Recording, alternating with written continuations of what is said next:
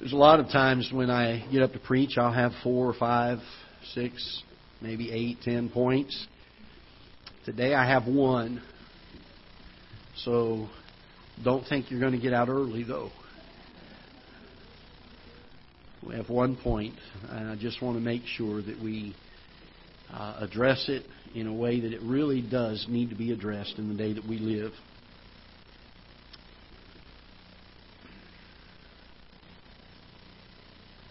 Psalm 8.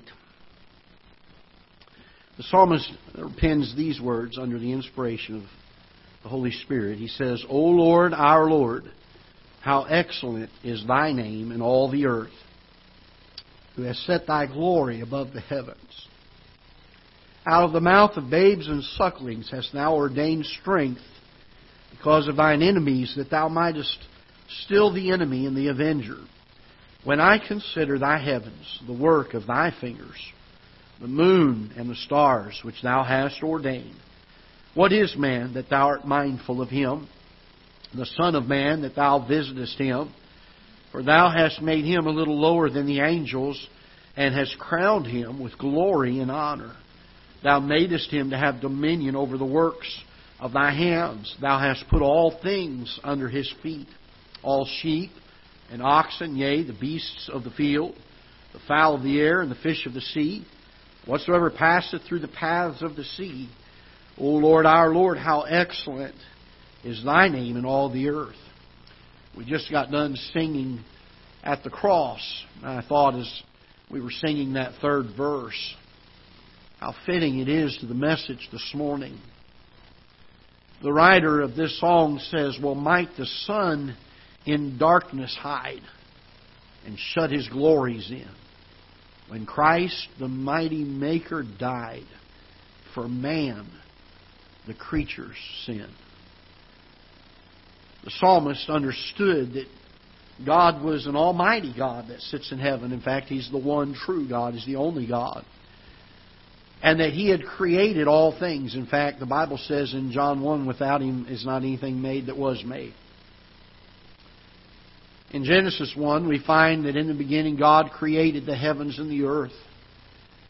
The great God, the all powerful, almighty God, the omnipotent God that we serve, stepped out on nothing.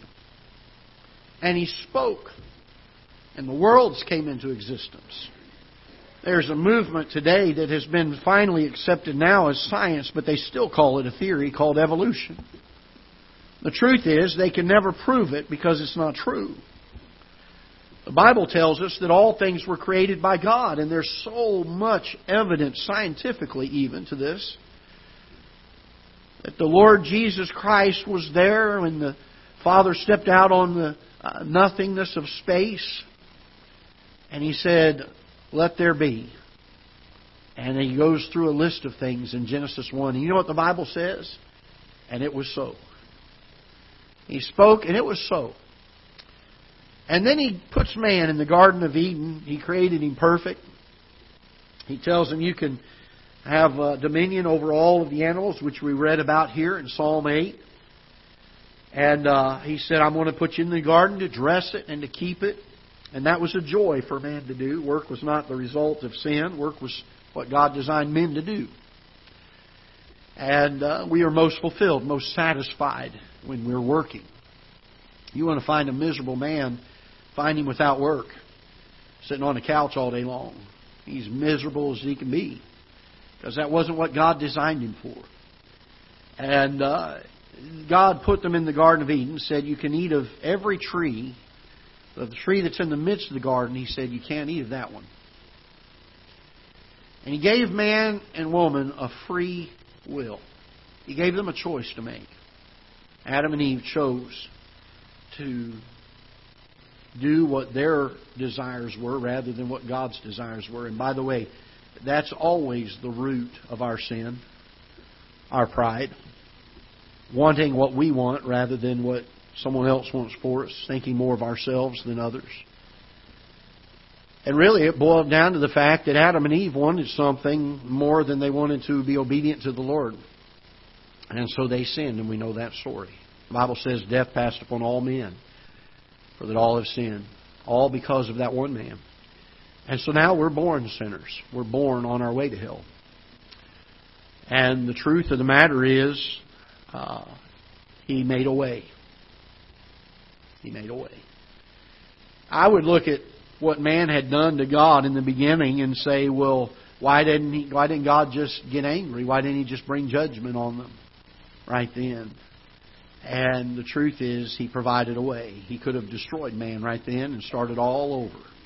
But he didn't. He loved man. And he wanted a way for man to be able to be reconciled to him, to be, we call the word redeemed, to be bought back, to be purchased again. The Lord Jesus Christ did that when he went to Calvary, he hung on the cross. He paid a debt that you and I could not pay. I'm amazed at how many people in the world today think that if they live a good enough life, God will let them into heaven. If you ask most people in the world, are you going to be in heaven? They're going to say, well, I hope so. I sure hope so.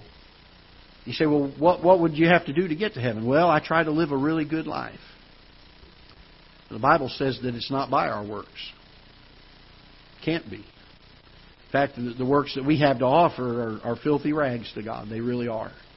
The Bible tells us that. There's only one way to go to heaven. I sat and, and talked with someone who knew, who knew, had heard these things before, but it's amazing how sometimes we hear these things and yet we still don't put our faith and our trust in them.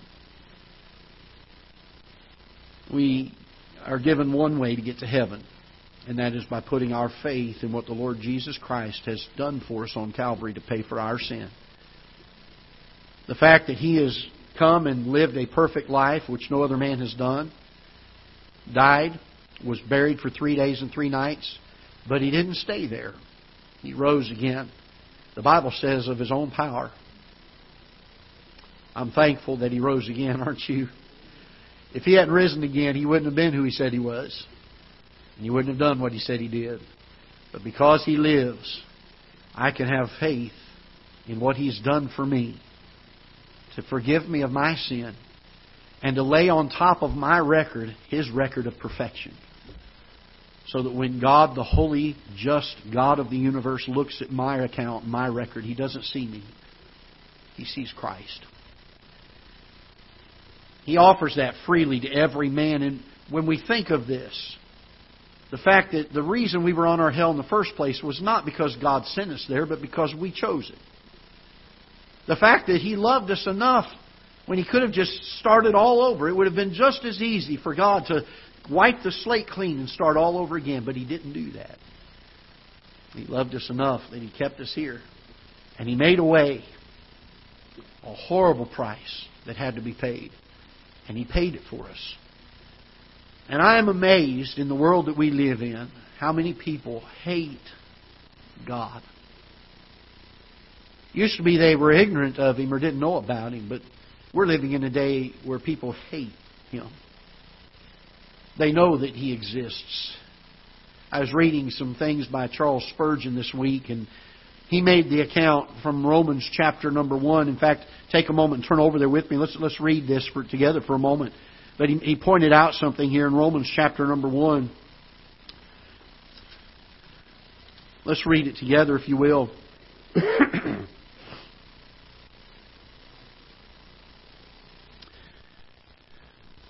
We'll begin in verse number 18.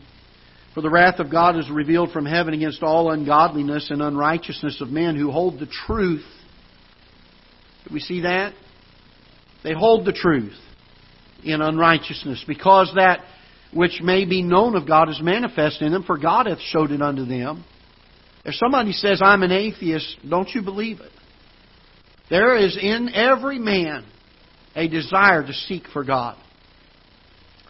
And he says in verse number 20, For the invisible things of him from the creation of the world are clearly seen, being understood by the things that are made, even his eternal power and Godhead, so that they are without excuse.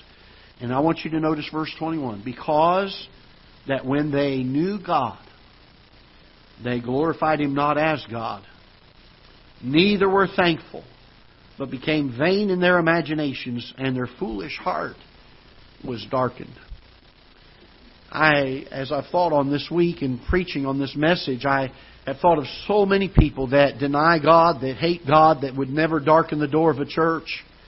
And I thought, how did we get to this place? And then I began to realize something. That it began, sadly, in the pews of our churches. It began with Christians not having a proper view of who God was themselves. And it, and it ended up being that because we didn't have the right view of God, we weren't presenting God to the world the way they needed to see Him.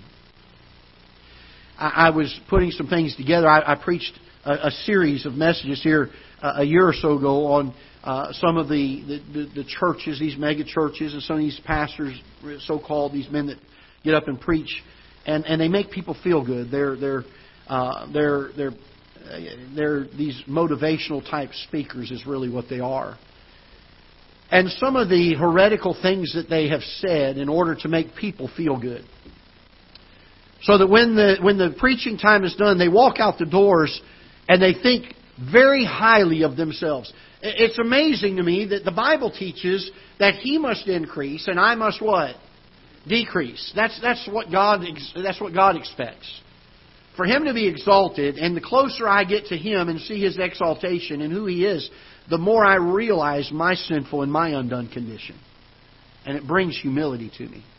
But we're in a day where men are standing in pulpits and trying to deify and try to make gods out of people and make you feel like you're on the equivalent and on the level of God, and in some cases, even above God.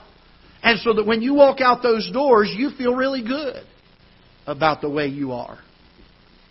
The Bible tells me that I need to be broken and have a contrite spirit about my sin, about my failures to God.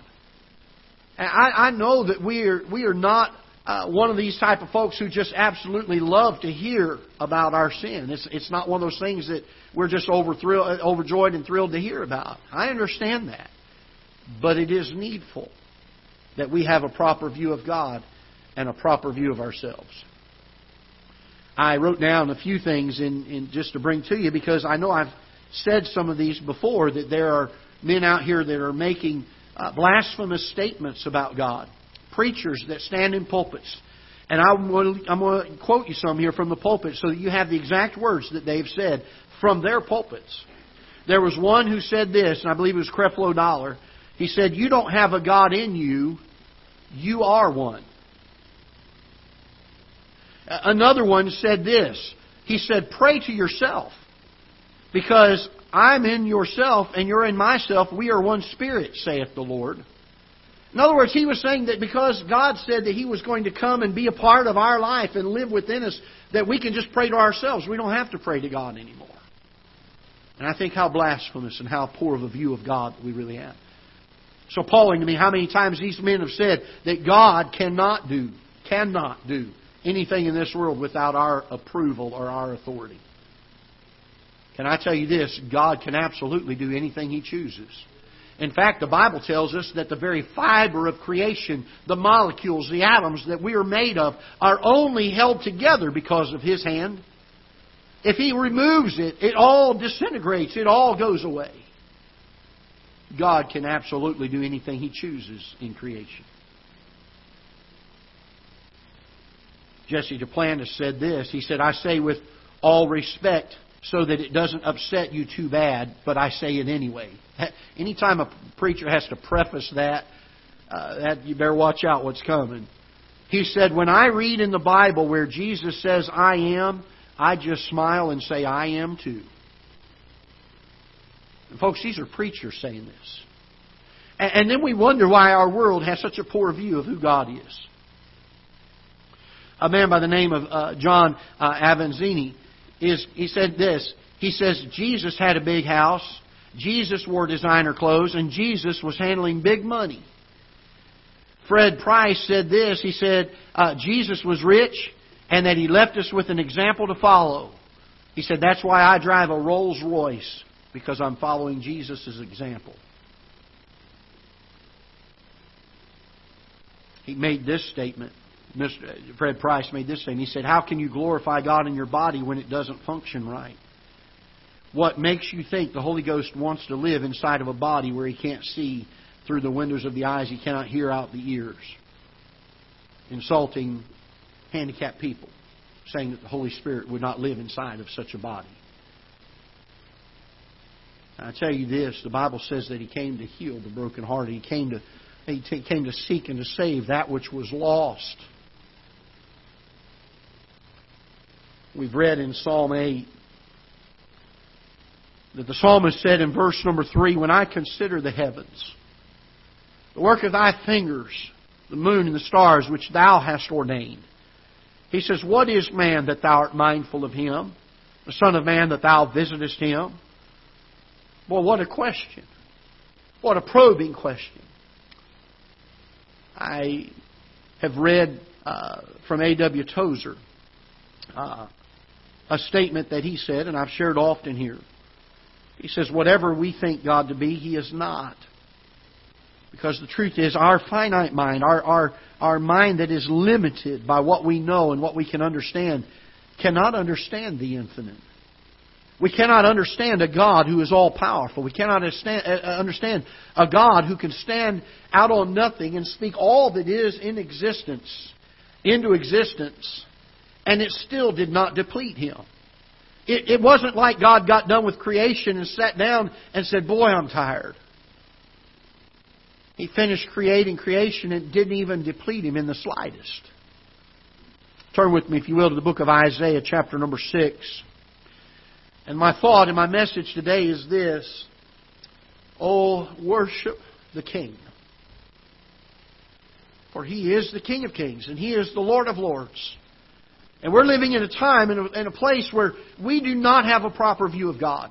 When men stand in the pulpit and say, we want to worship God today, what they mean by that is we want to elevate ourselves to feel like God today. May I encourage us throughout the preaching and the teaching of His Word, and we're going to look at a lot of Scripture this morning, that we need to worship God in spirit and in truth. We need to worship Him and to have a proper view of Him. Look with me in Isaiah chapter number 6. Probably one of the clearest and distinct uh, indications of the, the, the thing that takes place when we come into God's presence is found in Isaiah chapter 6. In the year that King Uzziah died, I saw also the Lord sitting upon a throne. He says, high and lifted up, and his train filled the temple. Above it stood the seraphims, each one with six wings. With twain he covered his face, with twain he covered his feet, and with twain he did fly, and one cried unto another and said, Holy, holy, holy is the Lord of hosts. The whole earth is what? Full of his glory. And the post of the door moved at the voice of him that cried, and the house was filled with smoke. Isaiah is standing there witnessing this vision of God in his throne. He sees that the whole earth is full of his glory. He's trying to describe this. And he makes this statement in verse 5. He says, Then said I, Woe is me, for I am undone because I am a man of unclean lips. And I dwell in the midst of a people of unclean lips, for mine eyes have seen the King, the Lord of hosts. I am amazed at the ministry of the prophet Isaiah. I believe he was a godly man and a God fearing man. But I don't think Isaiah ever saw himself in such an undone state as he did at this moment that the closer he came to the presence of God and seeing Him in His glory and His holiness in His throne, to see God in this state and to realize His own undoneness, he cried out and he said, Woe is me, for I am a man of unclean lips. Notice what the Bible says in verse 6.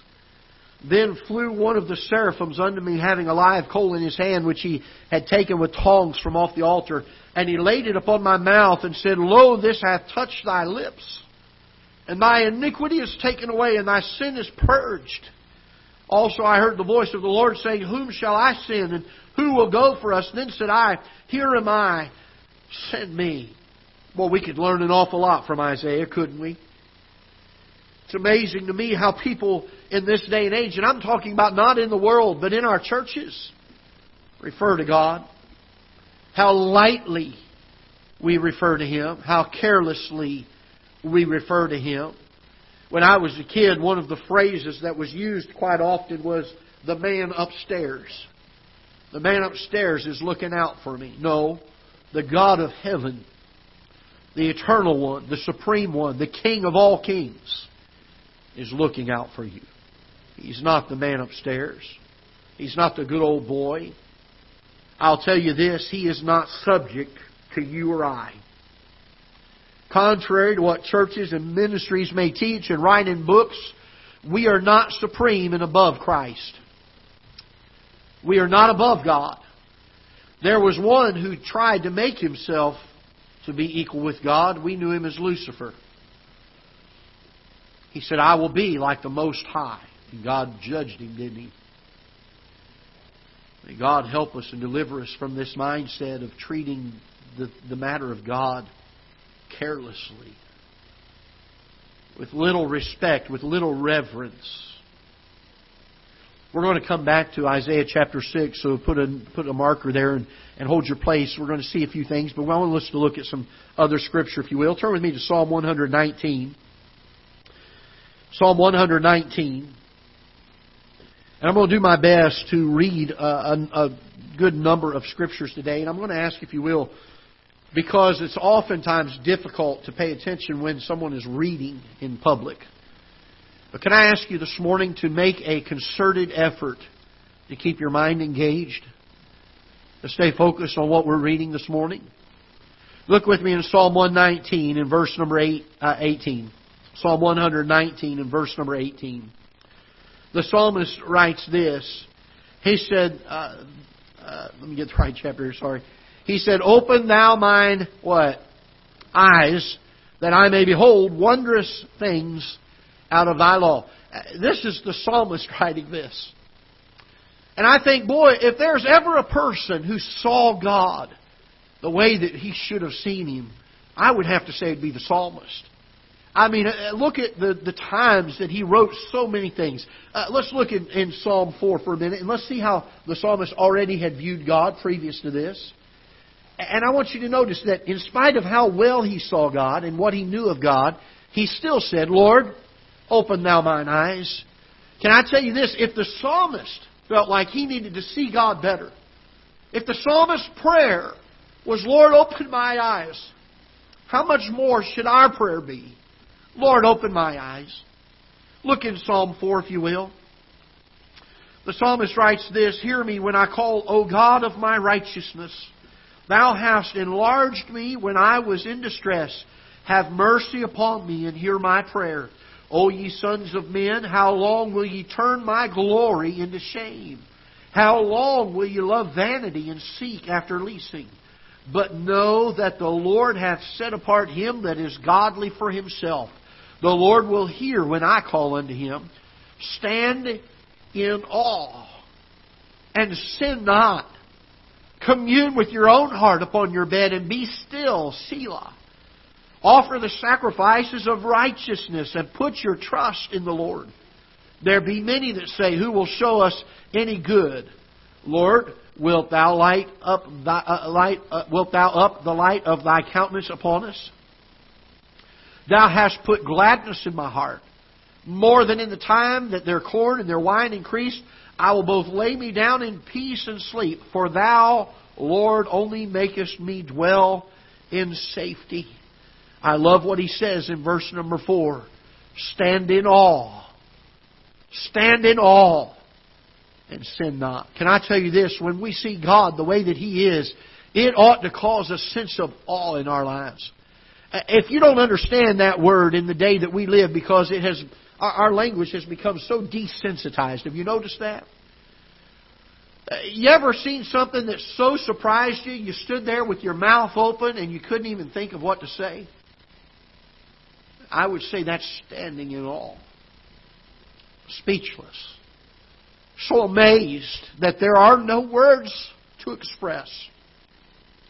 The heart and the emotions become so overwhelmed that there are no words.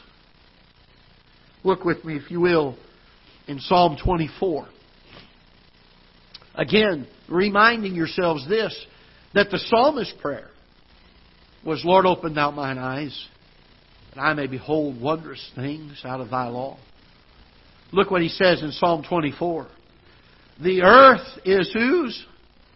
Man's. Is that what it says? The earth is the government's. By the way, don't worry about global warming. God's got it under control. He is not limited. He's not worried. He's not sitting up there biting his nails saying, Boy, I sure wish they would change things. They're going to destroy my earth. The earth, the Bible says, is His. He controls it. He holds it together. He, he sends the paths through the sea. He tells the winds when to blow. He tells the rains when to fall. The earth is the Lord's and the fullness thereof. Not just some of it, all of it. The world and they that dwell therein. Boy, that's a condemning statement to you and I, isn't it? Because there are a lot of people out there saying, I don't belong to God, I belong to myself. The Bible says that the earth is the Lord's and the fullness thereof, and all that dwell therein. They're His. For He hath founded it upon the seas and established it upon the floods. Who shall ascend into the hill of the Lord? Or who shall stand in His holy place? He that hath clean hands and a pure heart, who hath not lifted up his soul unto vanity, nor sworn deceitfully. Well, if we were to sit in some churches today and we'd be lifted up in our vanity, according to Psalms, we wouldn't be able to stand in God's presence because of our vanity, our deceitfulness.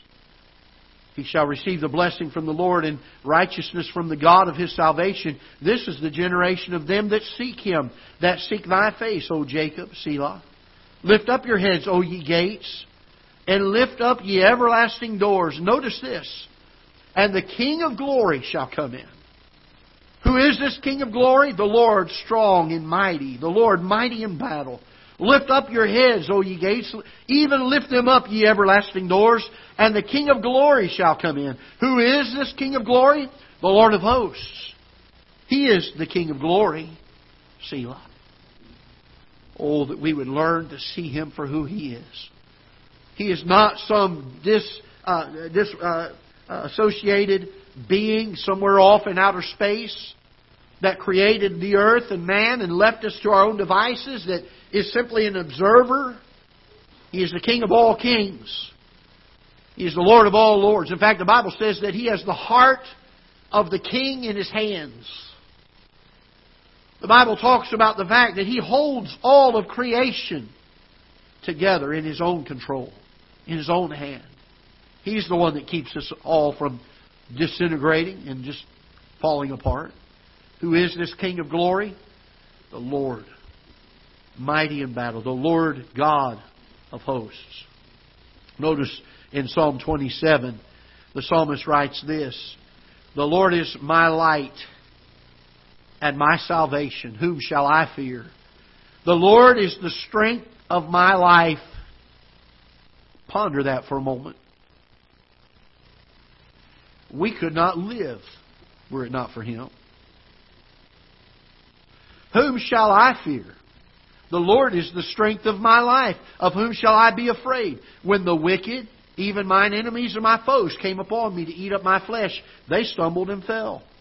Though an host should encamp against me, my heart shall not fear. Though war should rise against me, in this will I be confident. One thing have I desired of the Lord, that will I seek after.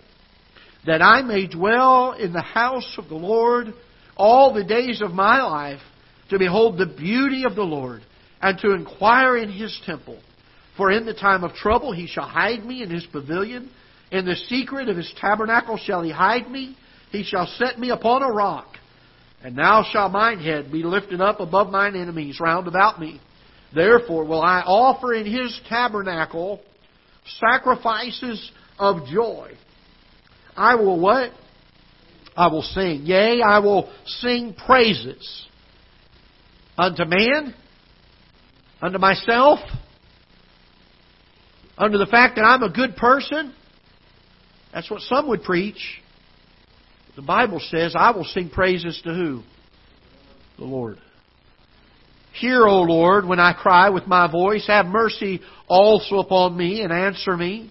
When thou saidst, Seek ye my face, my heart said unto thee, Thy face, Lord, will I seek. Hide not thy face far from me. Put not thy servant away in anger. Thou hast been my help. Leave me not, neither forsake me, O God of my salvation. When my father and my mother forsake me, then the Lord will take me up. Teach me thy way, O Lord, and lead me in a plain path because of mine enemies. Deliver me not over unto the will of mine enemies, for false witnesses are risen up against me, and such as breathe out cruelty. I want you to notice this first. I had what? Fainted. Unless I had believed to see the goodness of the Lord in the land of the living. Wait on the Lord. Be of good courage, and he shall strengthen thine heart. Wait, I say, on the Lord. We need to have a proper view of him. We fret and worry. Our hearts are troubled. They're weighted by heavy burdens because we do not trust him the way that we ought. Look with me in Psalm 30. Psalm 30. The psalmist writes this I will extol thee. The word extol is an old English word, and it gives the idea not just to, to have a proper uh, attitude or view of God, but to declare that proper and, and proper view of God and attitude of God. To, to, to present it to those that will hear, to, to trumpet it out. To, to tell others from the mountaintops and from the rooftops, uh, He is the one. He is all of this. The psalmist says uh, in, in uh, verse 1 I will extol thee, O Lord, for thou hast lifted me up and hast not made my foes to rejoice over me. O Lord my God, I cried unto thee, and thou hast healed me. O Lord, thou hast brought up my soul from the grave. Thou hast kept me alive, and I should, thou should go down to the pit, not go down to the pit. Sing unto the Lord, O ye saints of His, and give thanks at the remembrance of His holiness. Boy, that's an interesting concept today, isn't it? For us to worship Him, not for what He does for us, but because of His holiness. For His anger endureth but a moment, in His favor is life. Weeping may endure for a night, but joy cometh in the morning. And in my prosperity I said, I shall never be moved. The Lord, by thy favor, thou hast made my mountain to stand strong. Thou didst hide thy face, and I was troubled. I cried unto thee, O Lord, and unto the Lord I made supplication. What profit is there in my blood when I go down to the pit? Shall the dust praise thee? Shall it declare thy truth? Hear, O Lord, and have mercy upon me. Lord, be thou my helper. Thou hast turned for me my mourning into dancing. Thou hast put off my sackcloth and girded me with gladness, to the end that my glory may sing praise to thee, and not be silent. O Lord my God, I will give thanks unto thee forever. Oh, worship the King. He is not the good old boy. He's not just some being out there, some higher power. He is the King of all kings. He's the Lord of all lords. And the amazing thing is, He loves me. And He loves you. Look with me, if you will, in Job, the book of Job, chapter 38.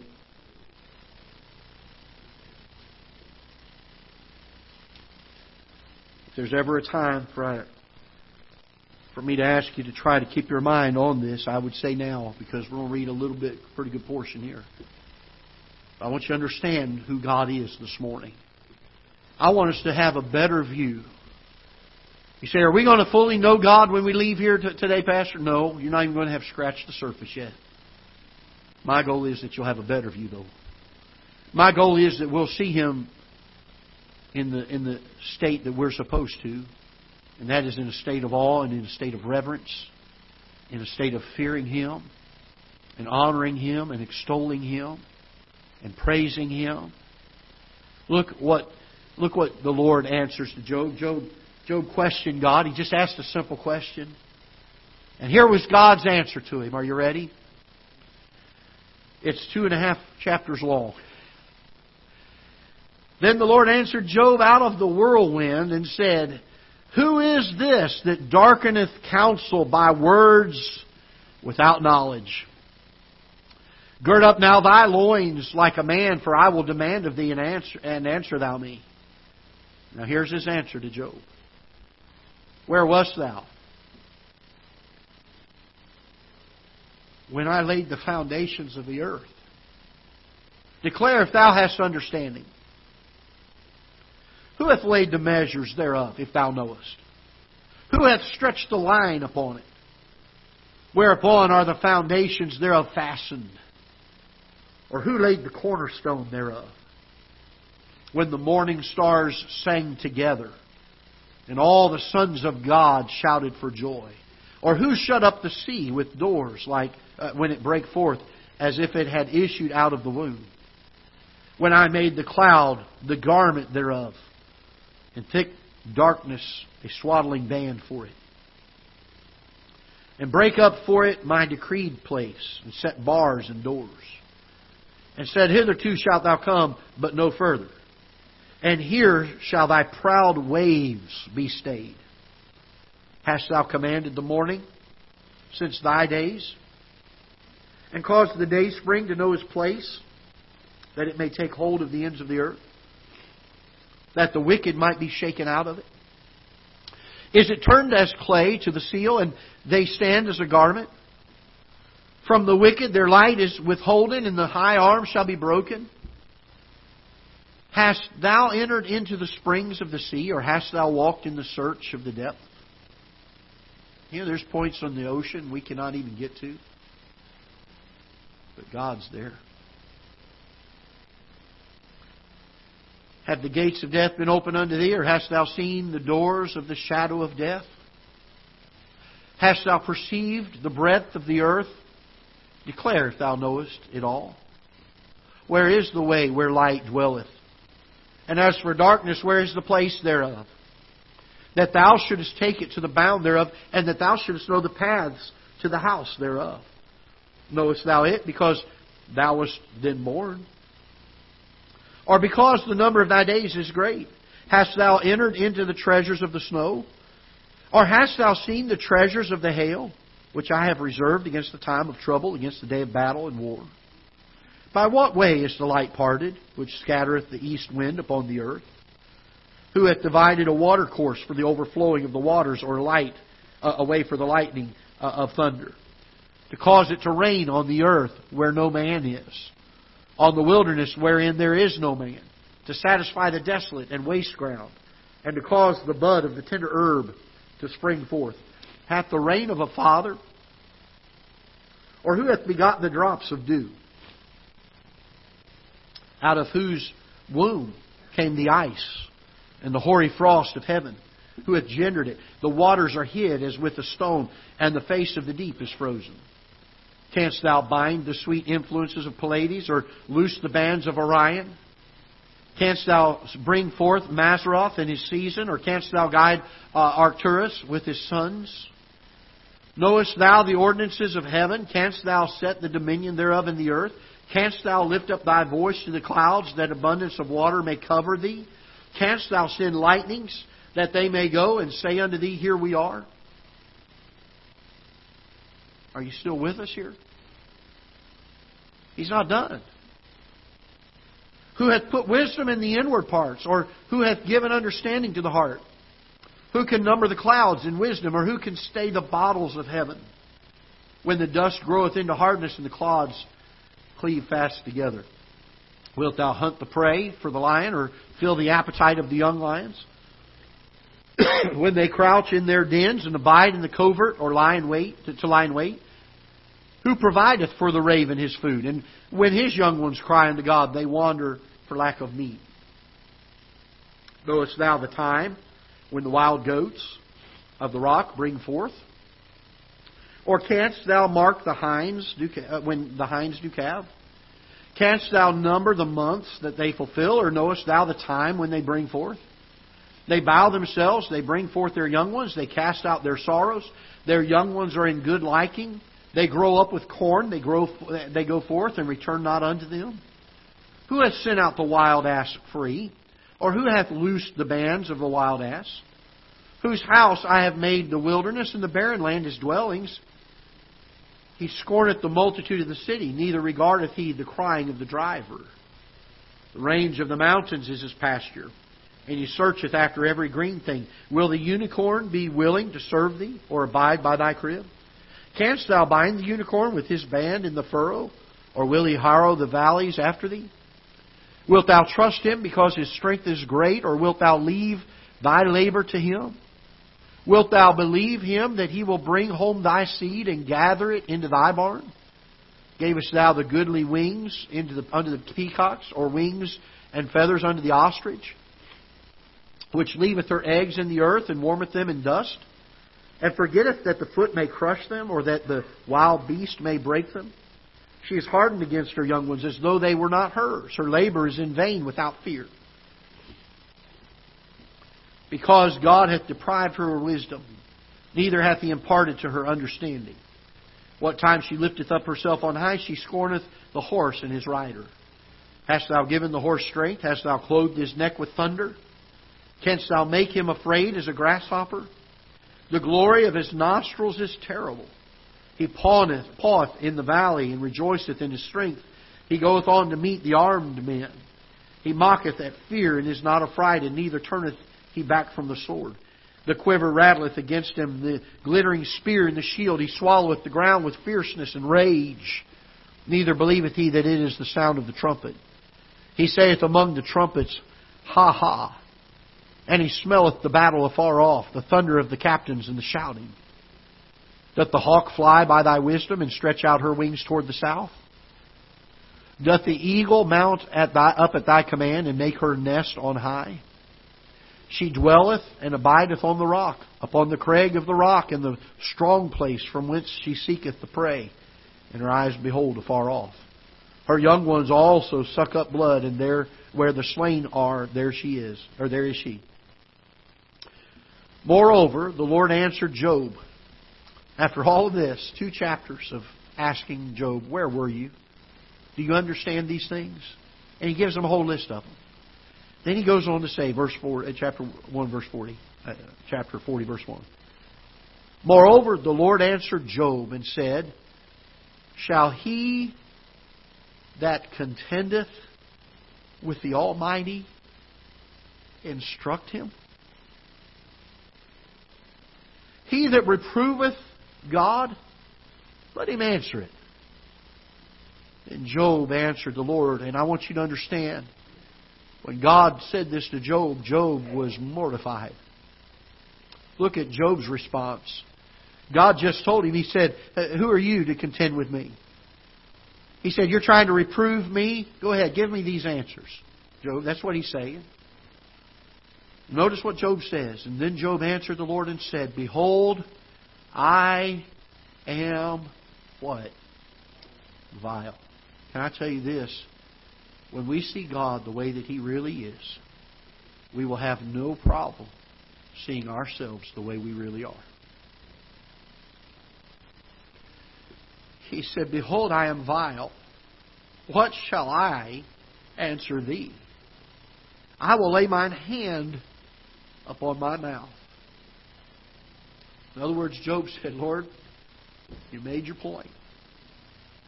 I'm not going to ask you again. Who am I to be asking you, the Creator, the one that does all of these things?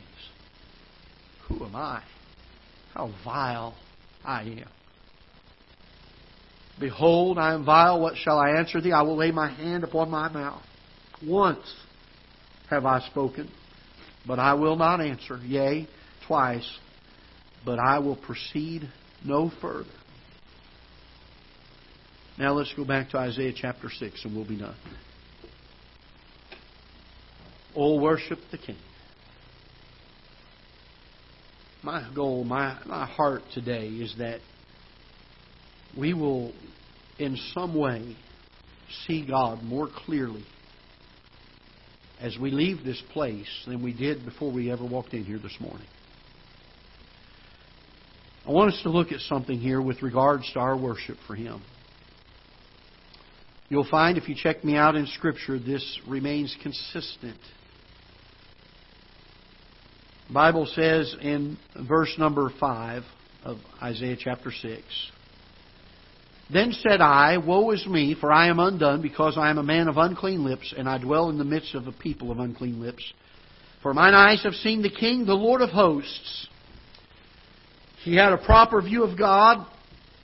It gave him a proper view of himself.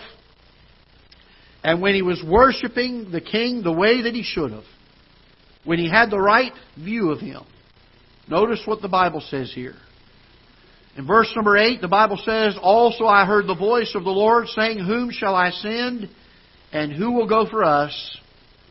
Then said I, Here am I. Send me. You go through Scripture and you find the places where God humbles the man and exalts himself in the eyes of that man. And you will always find humble obedience and service to Him following. You want to worship the King? Get a proper view of Him. You say, Well, I, I sure want to serve God. You worship the King the way you should. You have the right view of God the way you should. You won't have any trouble serving Him the way you should.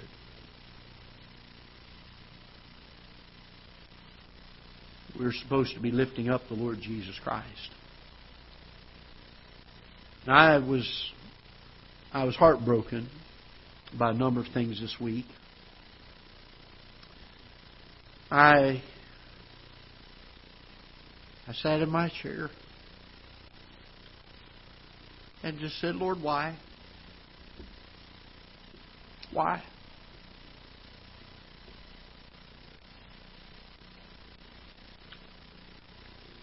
Why is there such a disregard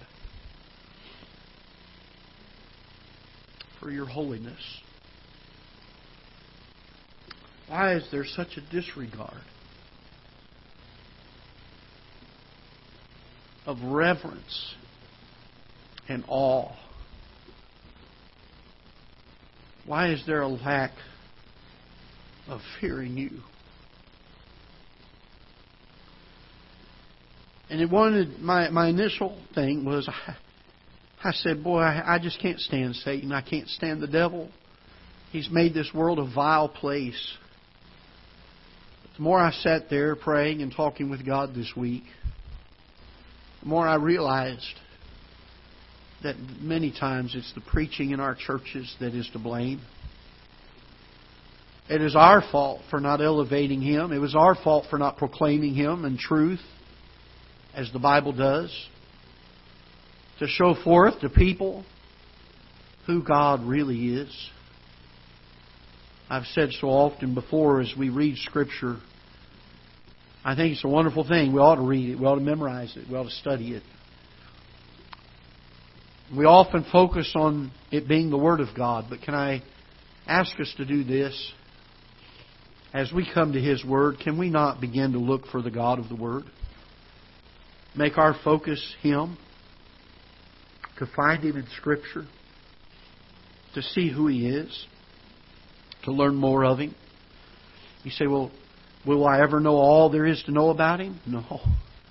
Not this side of heaven, at least. But oh, we need to be we need to be growing in this thing. We need to be drawing closer in it. Because we've got a ministry to reach this world. And we need to have a proper view of God. We need to learn to worship Him in holiness, in righteousness. We need to learn to fear Him, to be in awe and in amazement of Him. And it doesn't take very long of doing those things that we don't begin to realize my pride, it's beginning to diminish. My humility is beginning to increase because I've seen the King. I see him. And it causes me to look and say, Woe is me.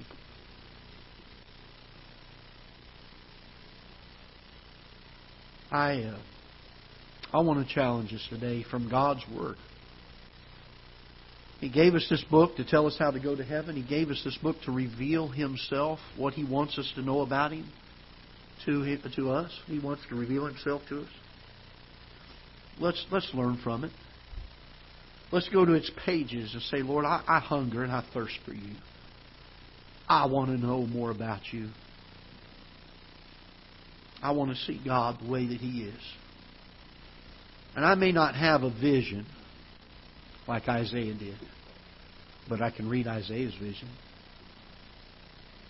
I may not have the same experiences that David had, but I can read about those experiences. And I can say, Who is like unto our God? Who is like unto Him? It's amazing to me. Three different times in Scripture, the phrase is made, Who is like unto thee, or who is like unto the Lord our God? And the answer to that is there isn't any. When I was in college a number of years ago, a fellow came to preach. I don't remember the message well, but I remember him over and over again in the message. He was an old southern preacher.